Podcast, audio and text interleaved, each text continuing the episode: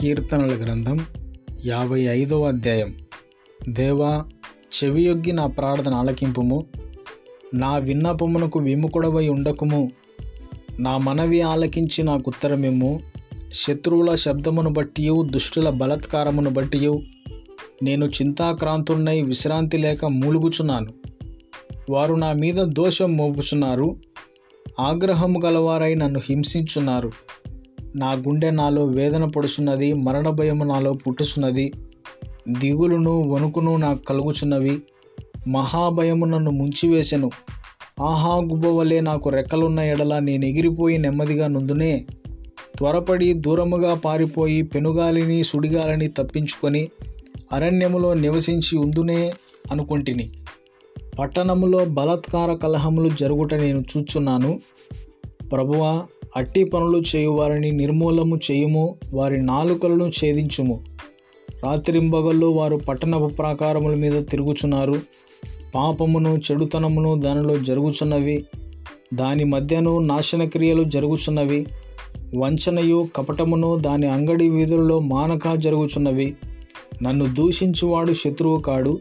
శత్రువైన ఎడల నేను దాన్ని సహింపవచ్చును. నా మీద మిట్టి పడువాడు నా యందు పగబట్టినవాడు కాడు. అటివాడైతే నేను దాగి ఉండవచ్చును. ఈ పని చేసిన నీవు నా సహకారివి. నా చెలికాడవు నా పరిచయుడవు. మనము కూడి మధురమైన గోష్ఠి చేసి ఉన్న వారము ఉత్సవమునకు వెళ్ళు సమూహముతో దేవుని మందిరమునకు పోయి ఉన్నవారము వారికి మరణము ఆకస్మాత్తుగా వచ్చునుగాక సజీవులుగానే వారు పాతాళమునకు దిగిపోదురుగాక చెడుతనము వారి నివాసముల్లోనూ వారి అంతరంగమునందును ఉన్నది. అయితే నేను దేవునికి మొరపెట్టుకుందును. యహోవా నన్ను రక్షించును. సాయంకాలమున ఉదయమున మధ్యాహ్నమున నేను ధ్యానించుచు మొరపెట్టుకుందును. ఆయన నా ప్రార్థనను ఆలకించును. నా శత్రువులు అనేకులై ఉన్నారు. అయినను వారు నా మీదికి రాకుండానట్లు సమాధానము కలుగు చేసి ఆయన నా ప్రాణమును విమోచించి ఉన్నాడు. పురాతన కాలం మొదలుకొని ఆశీనుడకు దేవుడు మారు మనసు లేనివారై తనకు భయపడిన వారికి ఉత్తరమిచ్చును. తమతో సమాధానముగా ఉన్నవారికి వారు బలాత్కారము చేయుదురు. తాము చేసిన నిబంధనను అతిక్రమింతురు. వారి నోటి మాటలు వెన్నవలే మృదువుగా నున్నవి.